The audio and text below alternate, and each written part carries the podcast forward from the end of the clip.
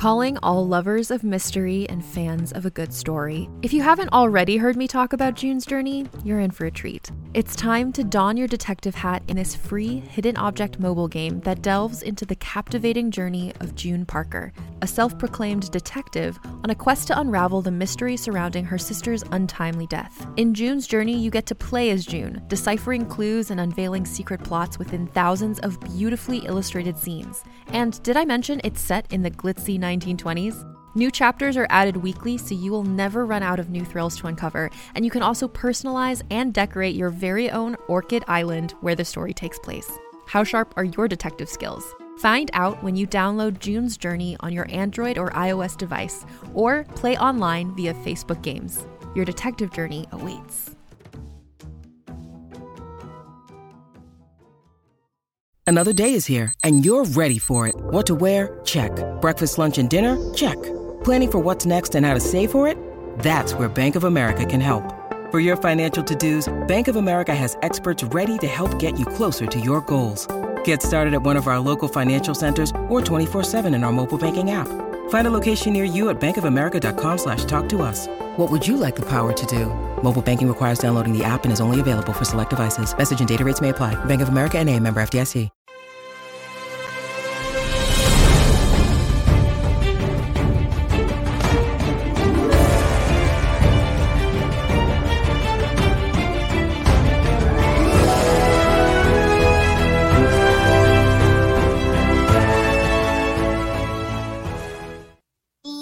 Everybody, and welcome to a brand new spoiler review episode of Ahsoka from the Geek Buddies. Oh my! Hey, hey, hey, oh, but hey, uh. We are up early in the morning to record our review for episode seven here, Dreams and Madness, uh, from uh, Disney Plus and Ahsoka. Of course, big shout out: the WGA strike is officially over.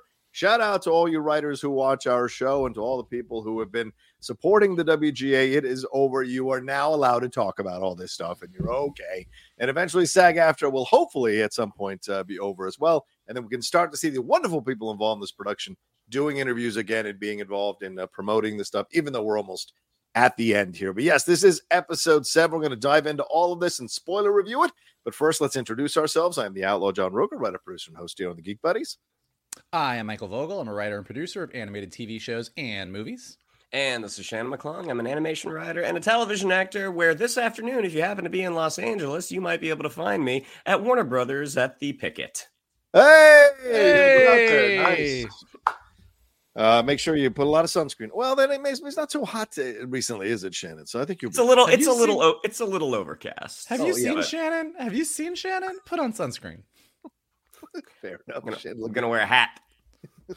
As white sunglasses. as white as Anakin is a Force Ghost. Yeah, for sure. We're gonna get into all the stuff that happened in this episode. As I just mentioned, we've got Anakin Force Ghost, we've got C3PO, we've got Leia uh, coming in with some uh, chat transcripts uh, there. We got some sliding into DMs and whatever. We got Hera possibly being court-martialed, and we got a lot of stuff that happens on Peridea that we're gonna get into in this conversation here and have some fun breaking it down. But again, this is a spoiler review, so stop now if you haven't watched it. Go back and watch the episode, and then come and hang out with us. All right, this one from director Geeta Vasant Patel, who's done a number of uh, episodes from great television shows over the last few years. So certainly a seasoned uh, TV director here coming in, of course, written by Dave Filoni. But Michael, got to get your thoughts right off the bat. A lot happened here on Peridea. We got the court martial with Hera, as I mentioned, but the overall feeling seems to be in the ranking for this one not quite as high as the previous episodes.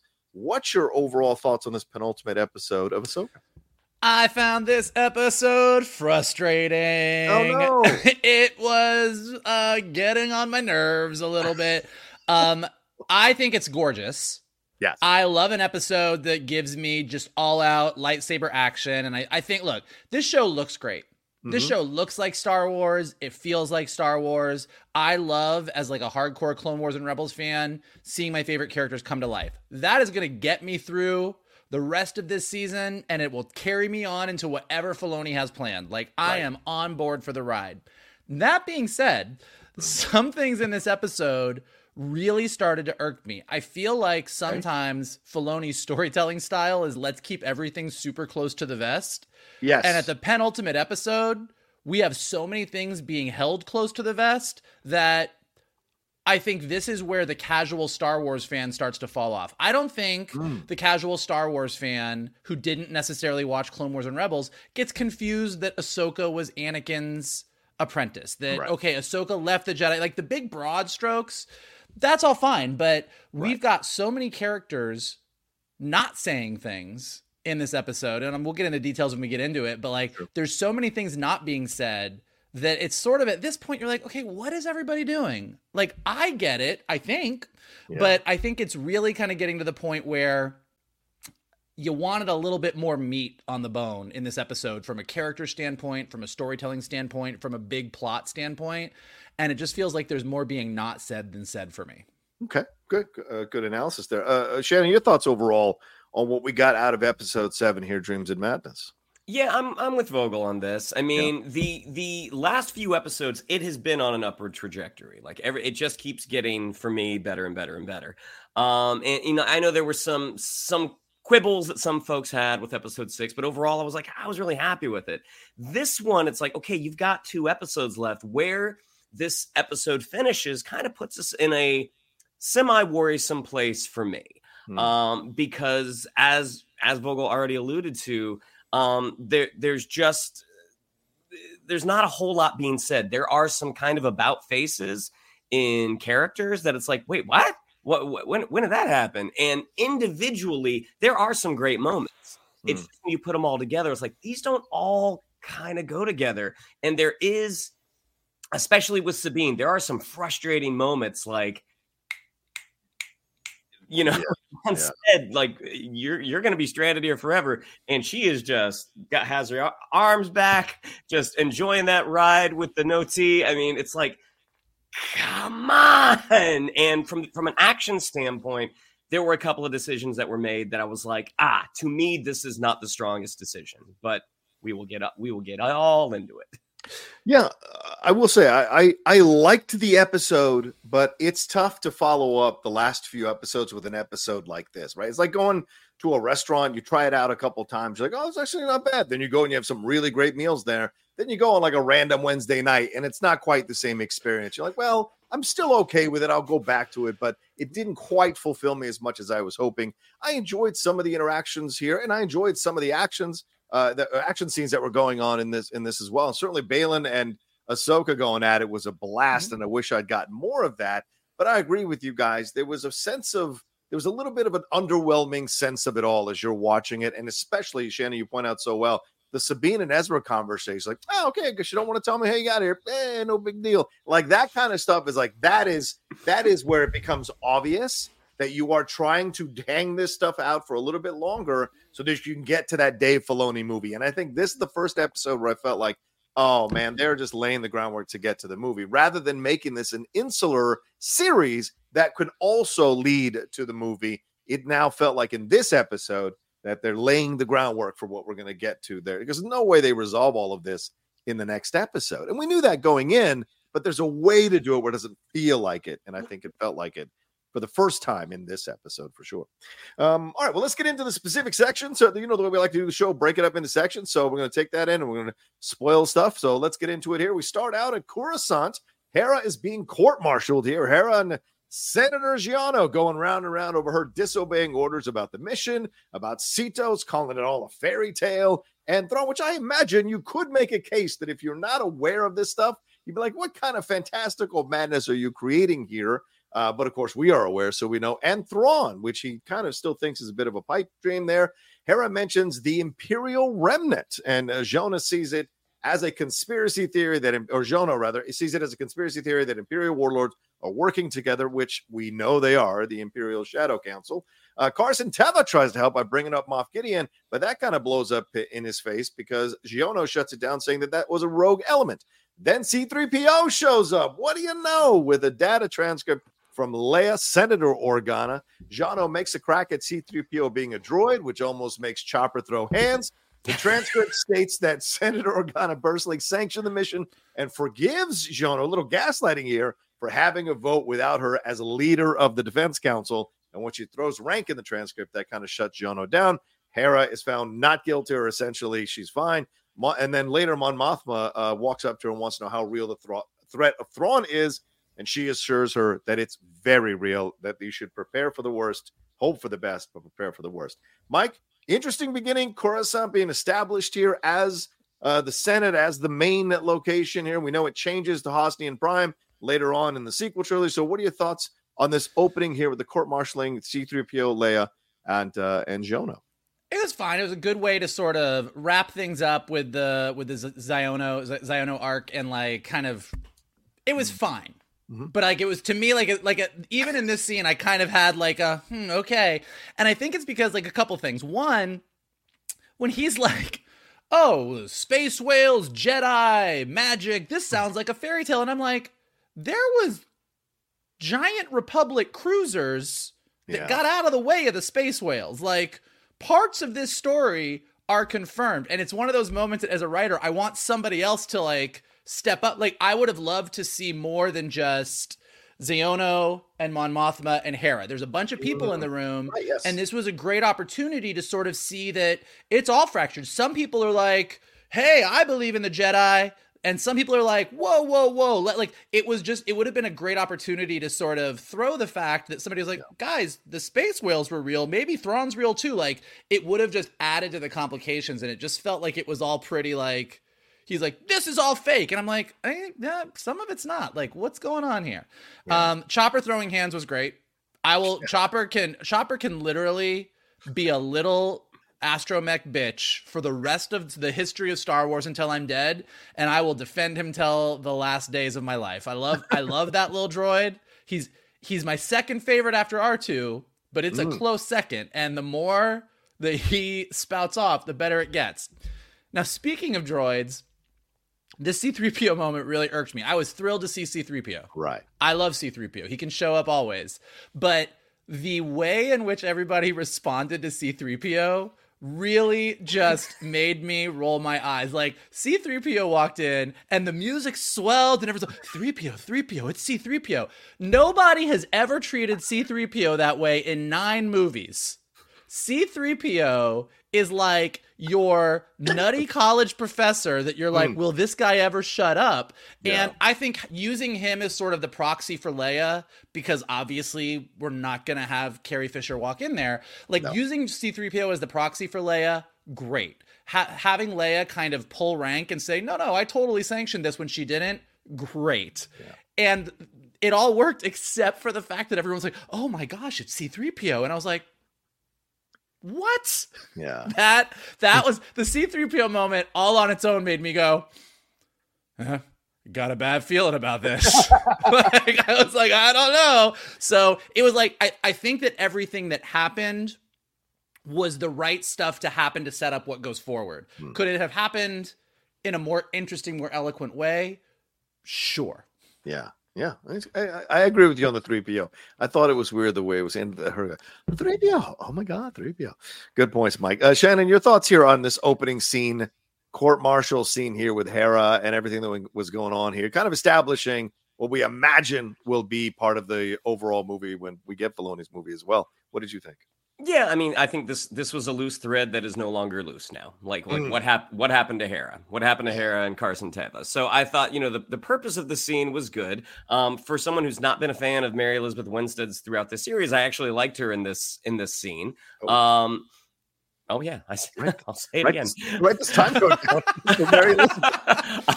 I, I I did enjoy her in in this particular scene. I thought I thought the interaction was good. Um, I do agree with Vogel. Like you have an, a, an entire council there, um, yeah. and I don't think any scene has never been unimproved by having a Mon Calamari speak. Right. Um, you know, we had Admiral Ackbar, we have Admiral Marauders. I'm like, there's one right there. Give him a line. Let him say something. And there was another one of the senators um, who who was in the earlier scene with Mon yeah, Mothma yeah. from a previous episode, who did speak, and it's like let this let this be a debate because it seems very very one sided right now. Um, the whole three PO thing, it, it, it, from the beginning when three PO says I don't have to show you my identification, I'm like that ain't three PO. 3PO's not the one to stand up like that.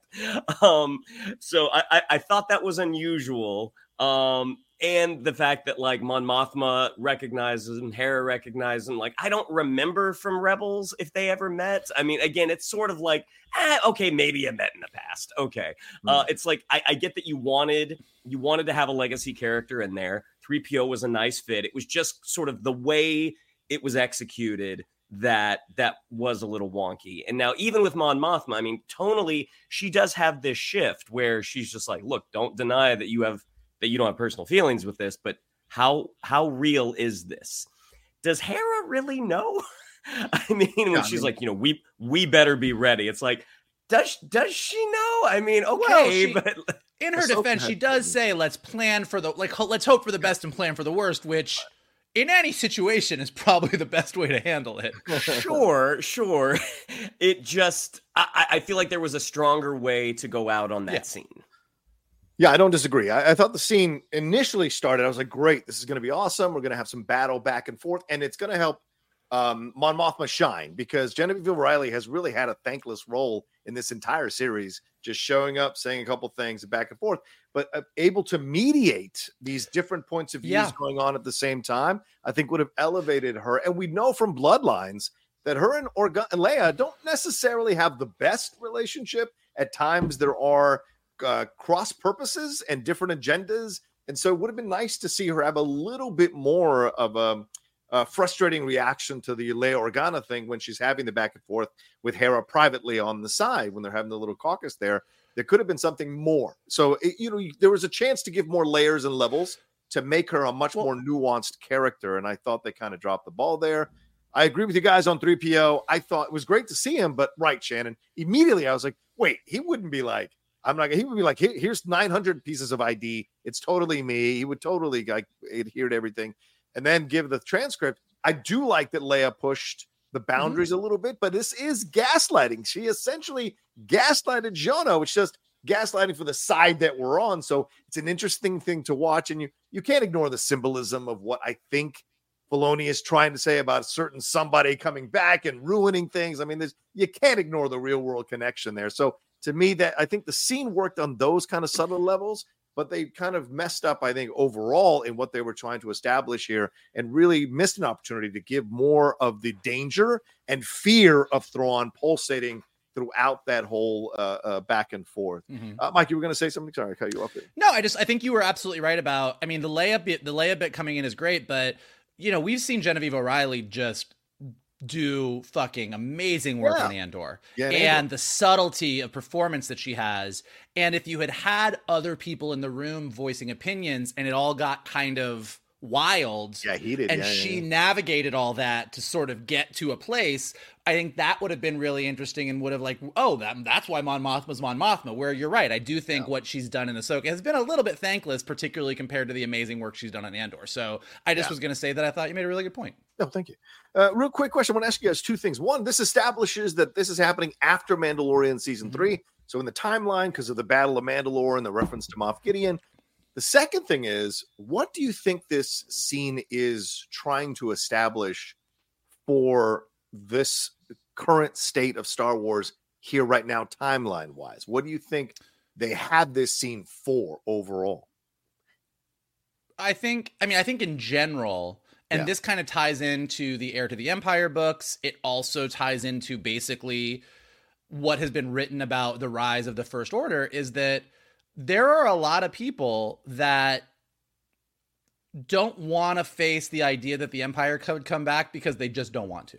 Yeah. You know, you don't you don't you things are fine. We've been through the shit. Everything is good now. Let's not rock the boat. So you have those people and then you have a lot of people who are going to say, "Hey, the em- I mean to you to use the Nazi analogy, the empire was bad, but the trains ran on time. the New Republic is kind of a mess. So I think you're just, it's the continuation of what we've seen in Mandalore. I think they run a danger of like, let's not make the New Republic look too incompetent. Right. I think you can show the New Republic struggling because democracy is hard. Uh, and I think you can show them struggling without showing them being like, you know, uh, bumbling. And I think some of Mandalorian season three sort of rode that line a little bit. I think Ahsoka's handling it a bit better, but it's going to be interesting to see where it goes. Okay, uh, Shannon, any, what do you think the scene is supposed to establish overall into the overall mean- Star Wars timeline? Well, I think it's I think it's just setting the stage for this movie in, in terms of the fact that you know you have you have these uh, imperial remnants that people some people are aware of, some people Yeah. don't don't want to talk about. Some people might be on their side that we don't know yet. I mean, Yeah, I can certainly see Senator Xiono making the leap to the big screen and and possibly being one of those officers of the imperial uh, of the imperial remnants. Um, so yeah, I think it's more just c- kind of connecting all the dots Yeah. which I imagine Skeleton Crew will be one of the last dots that gets connected Good point. before they jump to the big screen. I mean, really quick on Xiono. I mean, from what we know from Star Wars uh, Resistance, Yeah. uh, he's. I don't think he is, and also the uh, just um oh what Governor Fey'lya in Heir to the Empire. I think they're setting him up to be that. I think he's a dick. Mhm. I think he's a self-serving asshole. I think he wants power, but I think he's ultimately going to be the red herring that they're going to set him up to be like, oh, is this guy working for the Empire? And he's actually not. And someone who is much more uh, seemingly sweet and nice is actually going to be the Imperial spy of the New Republic. But we'll see. Could be interesting. Uh, all right, let's uh, take a quick break and we'll jump into the second section of the show uh, right after this. Hey there, this is Justin Bartha. I made a funny new podcast, King of the Egg Cream. It has the greatest cast in the history of podcasts with actors like Lewis Black, I'm torn by my feelings for two women. Bobby Cannavale, You can eat it, or if someone hits you, you can put it on your cut. Melanie Lynskey, I wonder what these marvelous things are that look just like boiled chicken feet. Jason Ritter, I can break things and pick locks and kill people. Michael Stuhlbarg, The whole point is to inspire people that they should make themselves better. Ari Graynor, No, don't whet its appetite. What are you, an idiot? me, Justin Bartha, That's not just any egg cream, that's a Lemke's special. and all narrated by the hilarious Richard Kind. This is the story of Harry Dalowitz and how he rose from nothing to become New York's King of the Egg Cream.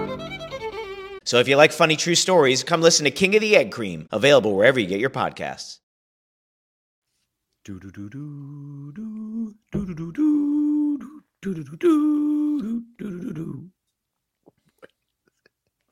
Still early. Still early. All right, let's go to the second section here. We're inside of a Purrgil. Ahsoka is training with a recorded Anakin video. Welcome back there, Hayden Christensen. Apparently, he left her 20 of these, you know, just in case. Uh, Huyang walks in to tell her the Purrgil are slowing down, so they're close to their destination. They exit hyperspace, which looks awesome. I mean, the special effects here are just incredible, but they exit into an Imperial minefield, which, of course, you remember from the last episode that Thrawn wanted Morgan to handle this. They head through it, fight off other fighters in a debris field, which is uncomfortably the bones of a Purrgil. Uh, back on Peridea, more cargo is being loaded here into the ship, into Thrawn's ship. Enoch tells Thrawn that Ahsoka is here. Morgan then shows up, gives uh, Thrawn all the info on Ahsoka from the Inquisitorial database, which is a record of Order 66 survivors maintained by Darth Vader's Inquisitors, and sees that Anakin was her master. This uh, this makes him adjust his plans for Ahsoka. He orders Enoch to withdraw the fighter, saying Ahsoka might be like her master, full of surprises. Morgan questions his decision again. Then Thrawn tells her she has a plan to guide Ahsoka to a path they choose. They want to guide her, make it think it's her choice, but guide her to a path they choose so they can stay one step ahead of her. Ahsoka and Huyang notice the fighters pulling back at this point. Ahsoka figures out that Thrawn is behind it. Then we cut to Sabine and Ezra uh, ha- hanging out with the Noti, riding with the Noti here, the Noti, sorry. Sabine is updating him on all the galactic events, where Zeb is, where the Ghost Crew is. Sabine says Endor was the place where the Empire fell, which is interesting because we know in Chuck Wendig's aftermath that the Empire fe- the Empire fell a year later uh, in the Battle of Joku, uh, Jakku. Uh, she still won't tell him how she found him. She still won't tell him. Ezra's got all kinds of questions, but they're just chilling. He wants to know if Ahsoka is coming, and Sabine won't tell him. Then Baylan Shin, the commandos, right up on the Howlers to watch them. We go back to Thrawn. The Great Mother show up. He says, "Find me Ahsoka." Back on Ahsoka's ship, she uses the Force to find Sabine because Huyang's scan couldn't find her. Sabine senses Ahsoka while she's riding with Ezra there. They have a Padawan bond now, apparently. Just and then they, she gets found just as the Great Mothers find Ahsoka.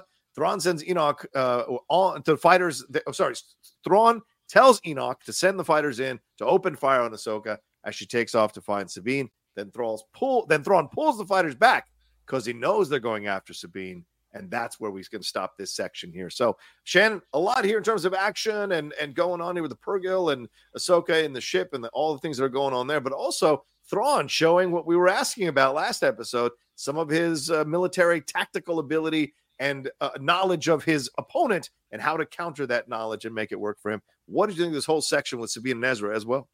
Again, great to see Hayden Christensen back. I mean, Yes. the, the whole idea of these these recordings, um, this is a really, really great way to include him in future plans, at least in this sort of Yeah. Ahsoka Mandalorian era of Star Wars that we're getting. And again, you can really, in my opinion, you can really tell that he studied the Clone Wars animated series. And I feel like he's taking a lot of cues off of uh, the voice actor's performance because it just he just sounds he just sounds and he looks and he looks great.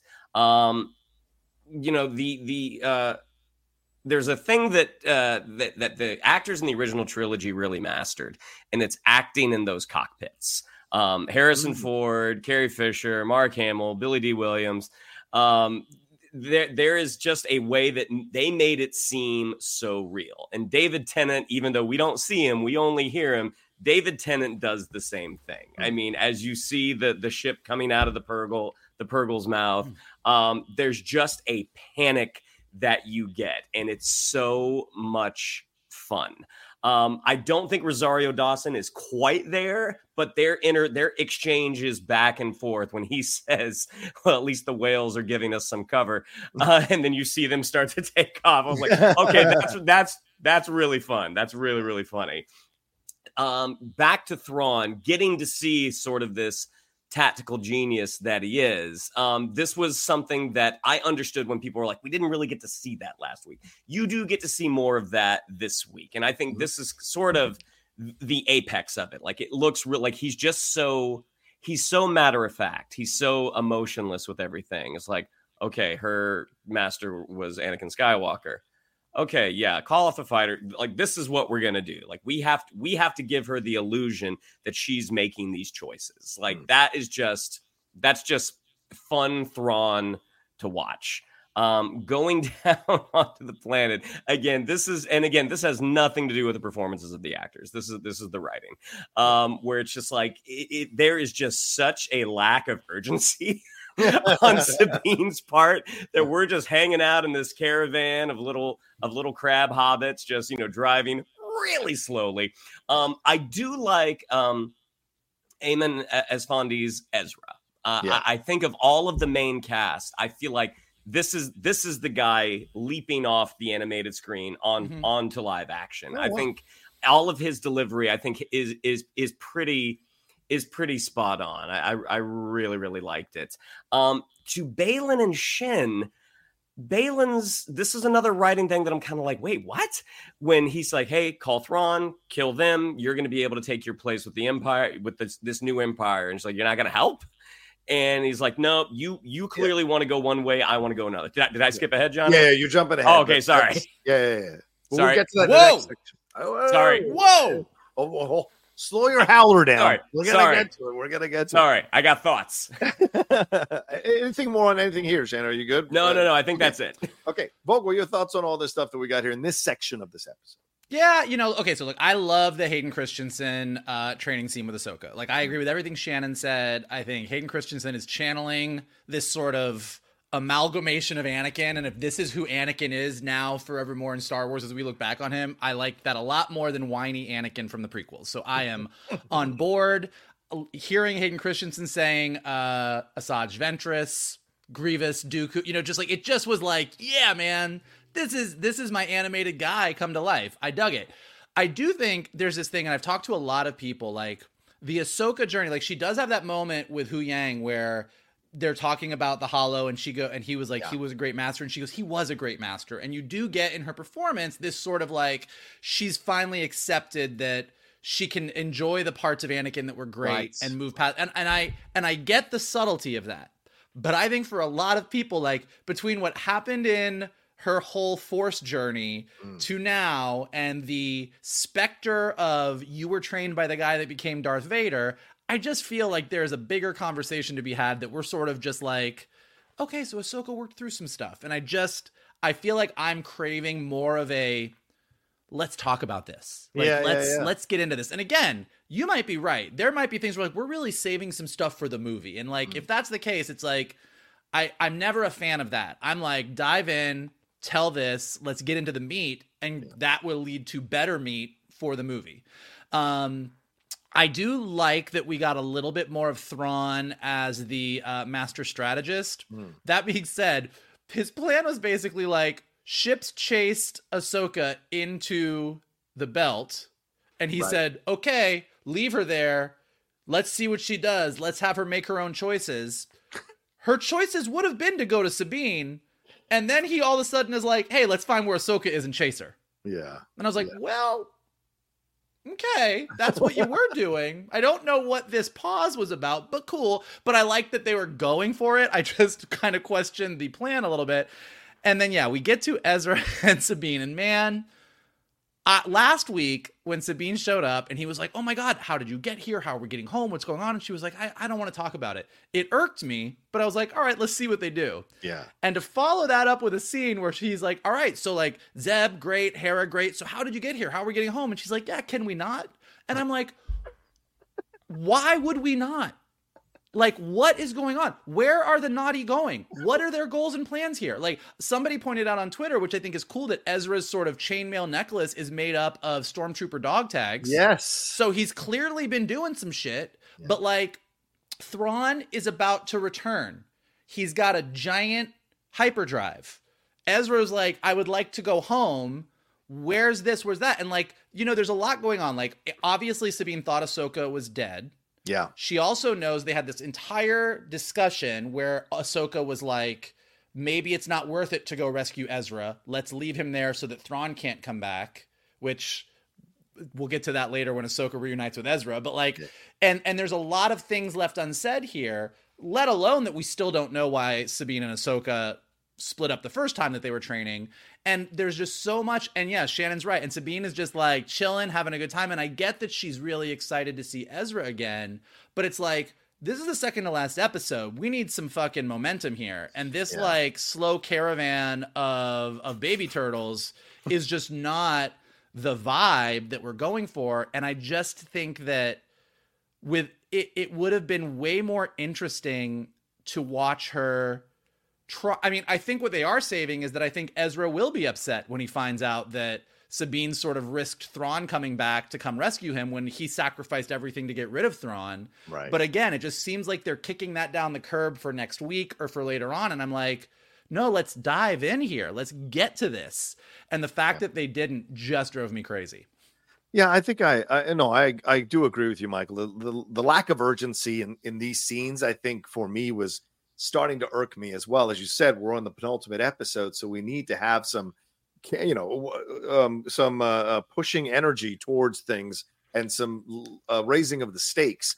And having Thrawn go, I'm just going to kick it here and kick it here and kick it there. It's like, what? What are you doing? And you get it later. Of course, he's oh, buying time or whatever they tried to co- uh, re- retcon these decisions to do but it was frustrating to see him kind of just playing games with him with uh with Ahsoka, and it didn't make any sense. And poor Enoch's like, "What are we doing now?" Okay, fine, yeah, we'll just pull back. I can only see the troopers if they're actual troopers and not dark magic, being like, "What's he want to do now?" Wait, we you, you just told us to go out. All right, fine, yes, fine, we'll pull back and keep waiting. This guy, you know, this kind of stuff. So it just gets a little muddled. But I will say this: I loved the Anakin stuff. I agree with Shannon. If this is the way to keep him around, this is a great way to keep him around.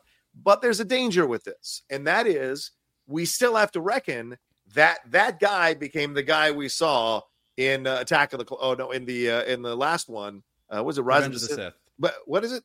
Revenge of the Right. Sith. Right. That we saw in the last uh, prequel trilogy movie, and that it doesn't line up. So I see because and I'm gonna make this comparison. I see a lot of Star Trek fans who love Strange New Worlds going, yeah, but then we go into the original series, and Uhura becomes just basically Kirk's assistant, and it's not kind of congruent with what we're establishing. So I can understand that. So when we're falling in love with this Clone Wars Anakin through Hayden Christensen's interpretation of it, it's great, but we still have to reconcile with what he becomes in Revenge of the Sith. And it's starting to feel incongruent. And I think that's for me, what came through was, man, I wish they could reshoot those movies all over again with Hayden Christensen now and Ewan now and Natalie now. I think it would be so much more interesting to see it in the hands of Filoni and in the hands of Favreau and whoever else they want to get to direct. So that's what struck me. But I like the idea that she's coming to terms with it. But Michael, you're right. Trauma takes time to come to terms with. Even when you have closure, there's still stuff that hangs around.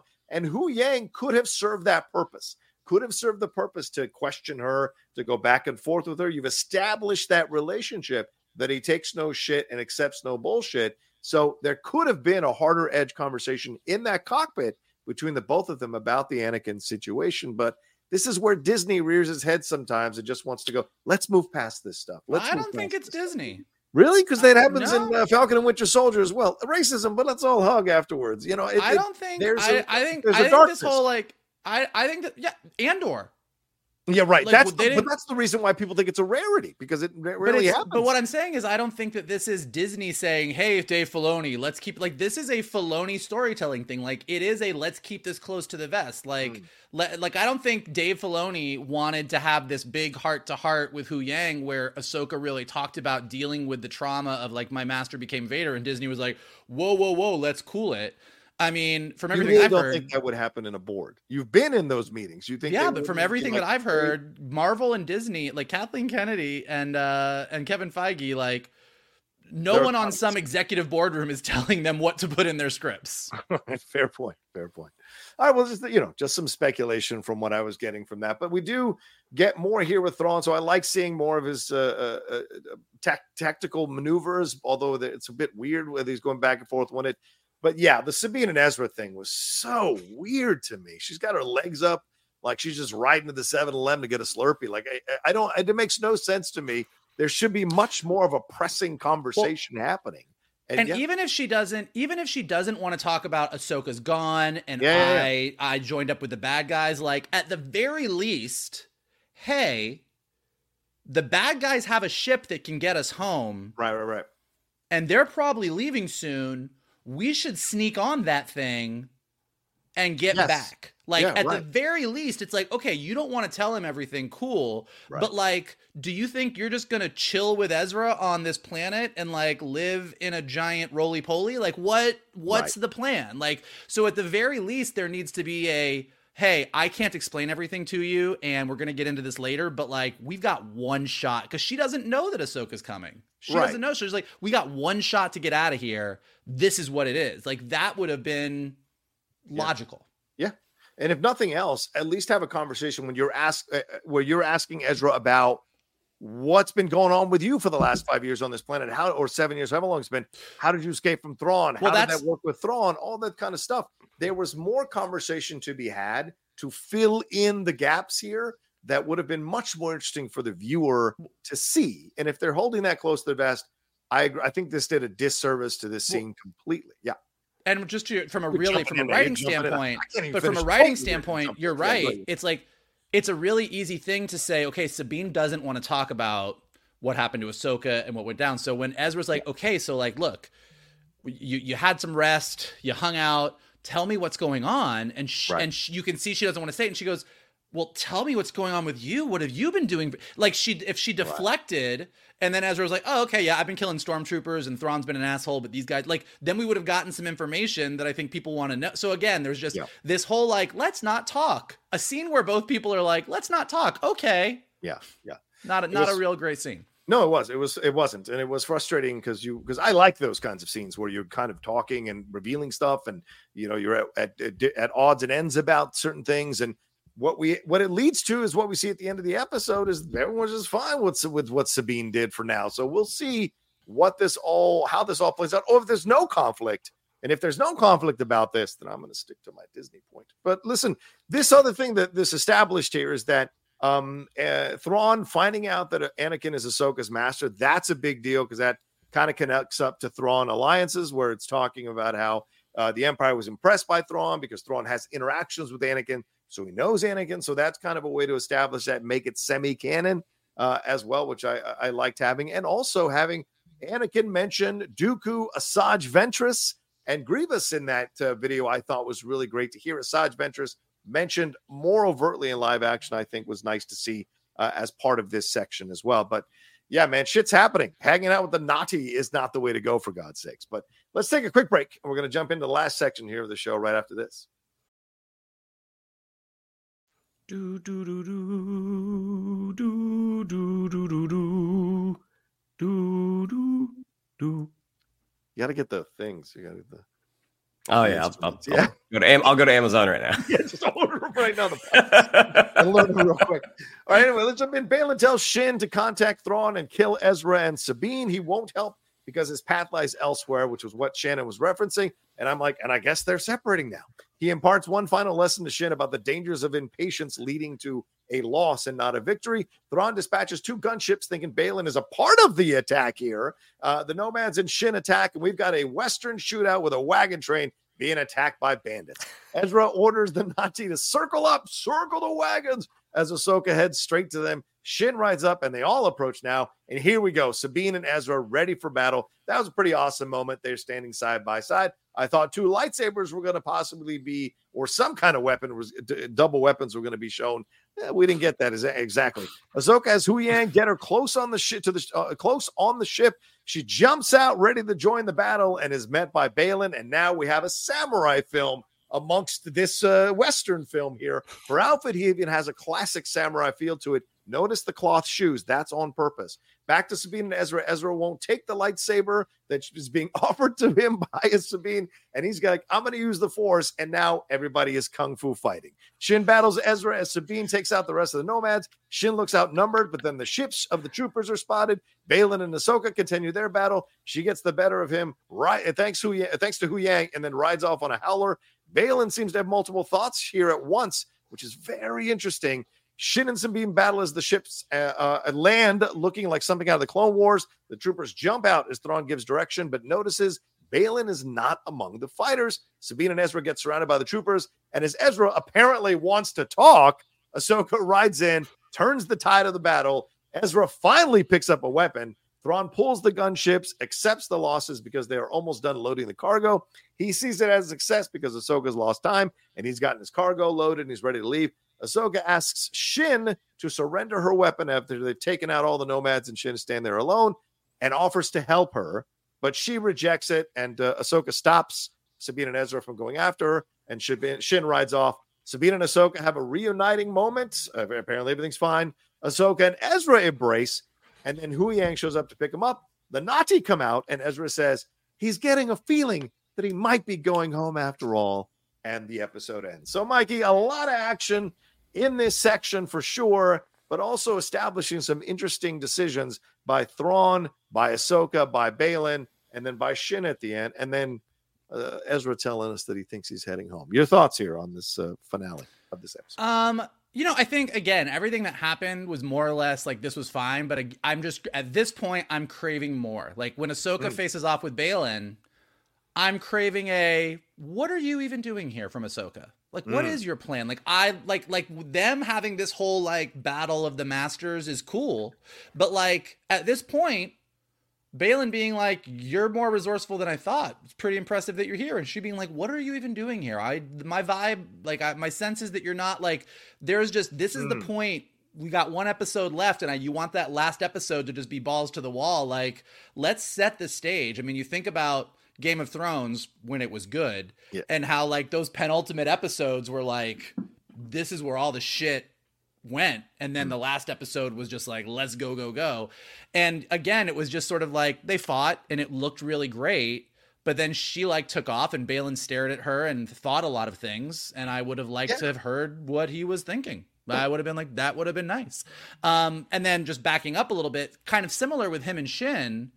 So all of a sudden he's like yep our paths are different. You go with Thrawn I'm gonna go follow my bliss. Yeah. and if that's the moment where this is going to happen, cool. But Shin, who has not said a lot for most of the episode, she just glares at people very seriously. Yeah. Like, this is a moment where I want to see her break. I want to see her be like, whoa, whoa, no, like, you're, you're, I, I'm not ready for this. I'm not. Yeah. Like like and have her protest or something. So like again, there's just there's all of these character things that I feel are being trampled down in favor of long looks and music swells. But I'm like, no, no, no, that was cool for the first three episodes.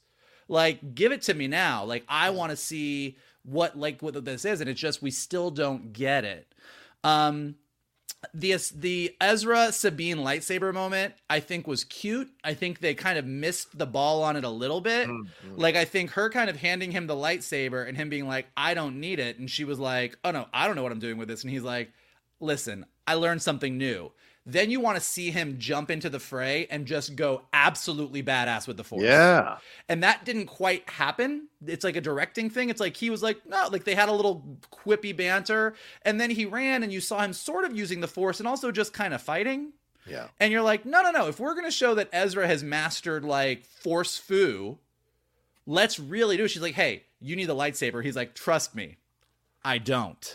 And then he jumps in and is like, whoom, whoom, whoom, whoom. And then she's like, okay, I guess you don't need the lightsaber. Like, you know, there was just a way to make that moment land a lot stronger.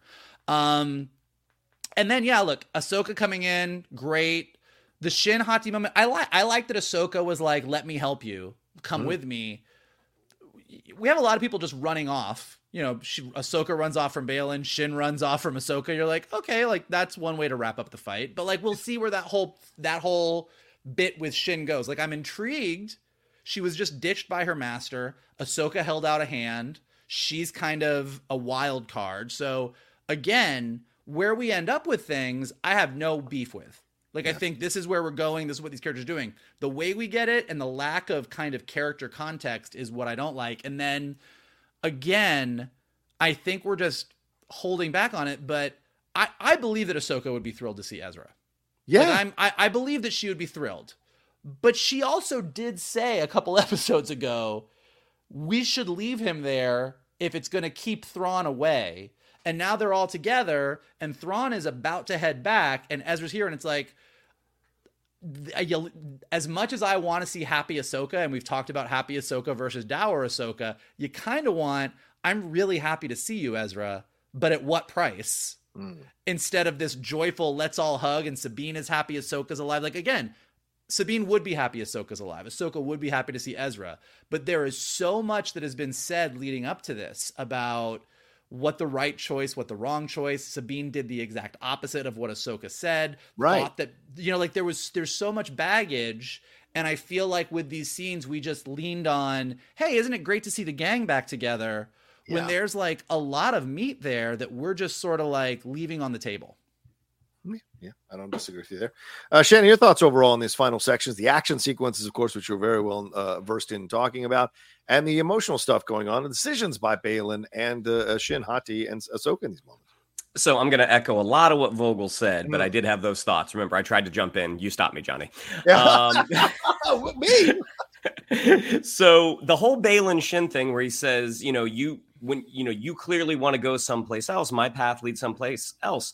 Shin has never shown at all. She's had a- an uneasiness with Yeah. Thrawn. Like, really, she said in the last episode, like, really, you think you're going to find whatever we're looking for out here in the wasteland with Thrawn? She has an even more, uh, uh, uh, uh, a more, uh, uh, more uneasiness with with uh, the Great Oh, Mothers. yeah. Like, Oh, she, yeah, she, Mothers, yeah. she doesn't. She's not on board with this. So the fact that Baylan suddenly says, like, "Hey, you go do this. I'm going this way," that just doesn't track. Now, now leading up to it, if Shin had said like she is all about like you know having a place in this new world, then it would make a little more sense. She would be the one to to maybe break that agreement with Sabine and not Baylan. So it tr- again, character wise, it just doesn't. The logic just isn't there. Um, the chase was a lot of fun. Like I thought, I, I thought this was a lot of fun. The moment that Sabine says, you know, they're peaceful people, that's fine. You didn't mention like utterly defenseless. Like again, that's a fun, that's a fun Star Wars moment. When they circle the wagons, I do agree with Vogel. Like I think as fans, yes, we all want to see Ezra wield that lightsaber. But there's also the other, you can go the other direction. They just didn't, they didn't choose one. When she's trying to give him his lightsaber, he could say, I haven't touched that in 10 years. I don't know what I'm doing. And And so when he says, you know, I don't need I don't need that, I don't need the blaster, my ally is the force. Later, when the stormtroopers come in and then you see him pick up a blaster, it's like, yeah. But uh, I thought you said your ally was the force. And again, this is okay, but then you have to you have to have him reference it. Like if there's Or- or a blaster Sabine- shot, or has well, Sabine no, go- hold, hold on, hold on, hold on. Oh, sorry, no, sorry, sorry. no, no, hold on. if there's a blaster shot right by him, and then he takes it and fires back and wins, then he's like, maybe I was wrong. Maybe I do need this. Like you have to have, Yeah. you have to have that acknowledgement because right now it's just, it's just a little wishy washy. And as what Vogel said with the Force, like I think we all sort of anticipated that he was going to be just a beast, and it was a lot of what you see in in uh, Jedi Survivor. It's a lot of kind of pushing, punch here. You know, it's it's just nothing. It's nothing that big. Um, you know, fun when Sabine takes the lightsaber out. Again, it just didn't make sense that she has three three weapons, he has none. Um, the Baylan Ahsoka fight. Um, you know, he get they get to a point where he says, "You know, like you know, you can't defeat me." Like, why do you why do you think that? Like, what what has been established at this point? Because their last fight, the reason that he was able to get one up on her is because she grabbed the map and she hurt her hand. Right. Like that is essentially that is essentially what happened. So why is he so confident right now? That's just stuff that we don't know. Now, I agree like going back just a second like with Thrawn, the whole idea that he's just like, "Hey, let her go. Like let's let's reserve let's reserve our resources." All right, the witches tell me where she is. Let's fire. Um there is a moment when he realizes that Baylan isn't with with the, his uh, his night troopers and is and he's sort of like, "Well, these are acceptable losses." Uh, that seem that seems uncertain. Now we know that eventually he's like, well, the cargo's almost done. The thing that we, I think as audience members we love about Thrawn is his he's one step ahead. He's one step ahead the whole time. If the whole reason for like, all right, let's let's let Ahsoka feel good. Now let's fire. Let's make sure she goes this way is to buy time. Then that needed to be his ultimate plan the whole time. Is like, all right, we got her far away there needed to be some sort of uh, some sort of uh, notification from Captain Enoch or another trooper saying, "Hey, the cargo's loaded." Like, great. That's that is what we needed to do. We needed Yeah. to distract them long enough to give us enough time to get out of here. Right. Um, Morgan could be like, wait, what are you doing? What are you going? What's going on? And then he just explains it. Yeah. Yeah, Yeah. like Great that. point. That Yeah. just would have made a little more sense. The Shin um, Ezra moment. This was a great production thing here. When she tries to hit him with the lightsaber and he uses the force, and you see the actual light blade affected by his like that was a great that was awesome. And that's i think more of we wanted to see more stuff like that. Mhm. Yeah. um the moment that shin takes off and ahsoka says don't go after her it's like why? That's, that's the bad guy. Get her. Um again just just didn't make a lot of sense. The the uh uh the reunion again was just sort of like Yeah. okay i mean it kind of worries me for where we're going to leave off especially because we don't know when this movie is going to come out and how much stuff is going to come out in between this and the movie it's it's it i'm afraid that we're going to be left in a very unsatisfied place Yeah, and I, like to, even to your point about the shin, like because I can hear people in the comments saying this, like Ahsoka being like, she's on her own journey of the Force. I trust that you know, like, but like again, just saying anything, but like we have so many, we have so many moments in here where I think if you know Ahsoka from the series, if you know the Rebels characters, if you love what's been happening, contextually it makes sense. Thrawn does say at the end, Sure, like I just wanted to get the cargo loaded. Like Ahsoka lets Shin go away. There's all of these moments where if you want to contextualize it and say, I think this is what it means, and I really like that, it's awesome. But I think the fact of the matter is, at this point, they need to be giving more stuff and they're not giving it. Yeah, I think that's the overall feeling about this episode. They need to be giving more stuff, and they're not giving it. And this section uh, certainly proves that as well. I mean, the Baylan and Shin breakup. I'm like, wait, what? All of a sudden, out of nowhere, she's been following him wherever he leads her. We have no idea what their backstory is. We're making it up in our heads as we watch the show. So for him to sudden, and I imagine she has strong abandonment issues. I would imagine. So him just all of a sudden taking off on her and going, "You have another path." You're like, we're not even going to talk about it, old man. Like, we're, we're just going to go. Uh, that's it. You're just making a decision. Seems pretty convenient for you. So it's just there's something because at the last episode, he's like, I want to train you to be something better than the Jedi, something going to mean more. And it's like, but then, but you know, you don't seem to want to listen. So take care of yourself. Be well. Take off. I agree with Shannon. It would have been better if she had said, You are hesitating because you're scared. You're not. But I'm going to do what you can't do. And then she takes off. So, Yeah. and then he could even say the lesson as she's running away on the hopper, saying, like, you'll, you'll see soon that impatience of victory leads to loss and just rides off on his own. And then the battle with Sabine, uh, sorry, the battle with Ahsoka and him could have had a little more resonance to it, could have had a little more weight to it. And yes, he should be more affected that she's still alive. He thought he killed her. And the whole reason all of this is happening is because he didn't kill her. So there should be more of this back and forth between the two of them and letting him off the hook. Why? That seems to be a story point that you want to keep Baylan around. You and then letting Shin go. You want to keep Shin around because it doesn't make sense logically with how you've established the threat of both of them in the construct of your show. You should absolutely be subduing, if nothing else, take her prisoner so you can find out what's going on, break some of the programming, get some of the information that you need for all of this and what they know about Thrawn and the establishment. And that's the other part of this. Thrawn and Ezra seem to have no problem talking about each other and hanging out with it. And like, seriously, it's so frustrating how non upset they are about the fact that they're both in this shitty place that they both seem to want to get out of. Yet both, yet one sent both of them into there. So it just seems kind of odd that there's not more of that going on. I did like the action sequences, but I agree with both of you. The Sabine Ezra stuff felt like I was watching. How can I say this correctly to not piss you guys off? A a, a young Jedi adventure episode rather than an Andor episode or something a little more mature and adult. I would have liked to have seen something more weightier in their interactions, more angst, more conflict, and especially at the end when Ahsoka shows up. No way, when she's been complaining about Sabine and the decision that she made and all this stuff with it, no way does she not call her on the carpet about it. No matter how much the Padawan bond is there, there should still be a battle. I agree with you, Michael. There should still be elements of a conflict here amongst the three of them that doesn't make you feel easy mm-hmm. about the fact that they're all hugging each other. And that last moment with Ezra, that's I just feel like that's Ezra dying. Like that's saying, I'm going to Coney Island to take Betty out for a hot dog in the convertible. As soon as we get out of this war, boom, shot to the head. Him saying, like, I can feel like I'm going home. Uh, it just felt so obvious that homie's gonna die. But that's my two cents. Michael, you want to If- jump if they well two things one i mean i mm-hmm. think overall from the action of the episode and i think what was lacking and it would have helped a lot to your young jedi analogy is like there was no goal like sabine has right. not expressed like i said earlier sabine has not expressed to ezra hey we're on a time crunch buddy Right. the not the Right. Noti i think are just going to like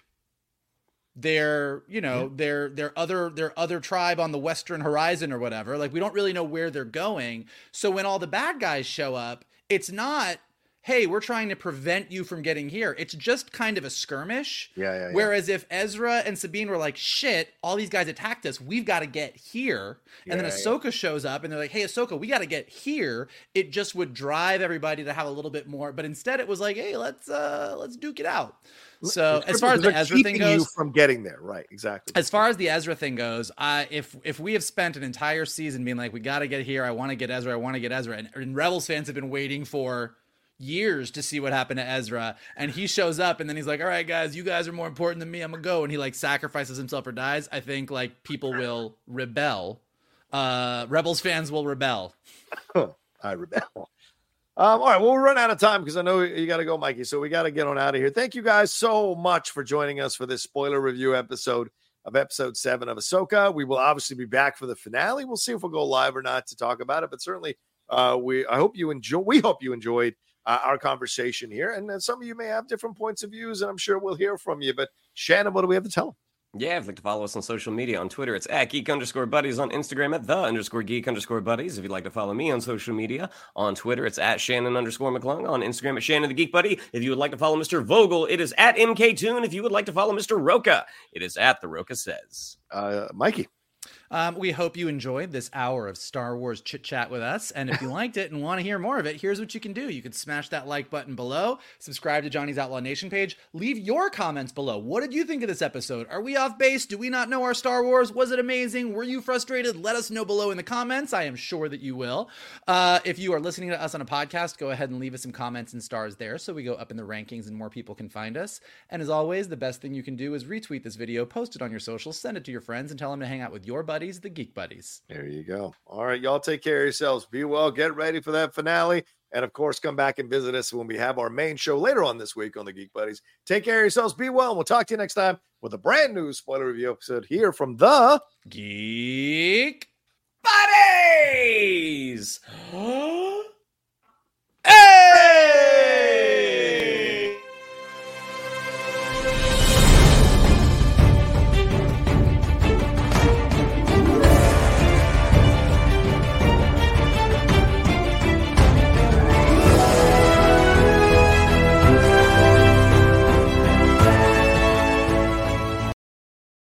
Hey there, it's Rachel Ballinger, and I am extremely excited to invite you to Rachel Uncensored. It's my podcast where I sit down and get real with my friends and celebrity guests, where we talk about all sorts of topics. And sometimes we might be under the influence when we do so. We cover things from personal stories to hot button issues. And it's the only place on the internet you can find an uncensored version of me. It's a side of me that you might not have seen before because it's not the most family or brand friendly. But don't worry, I'm still sort of slightly a decent human being. If you're intrigued, then make sure you check it out. New episodes drop every Wednesday. You can find it on Apple Podcasts, Spotify, or wherever you listen to podcasts.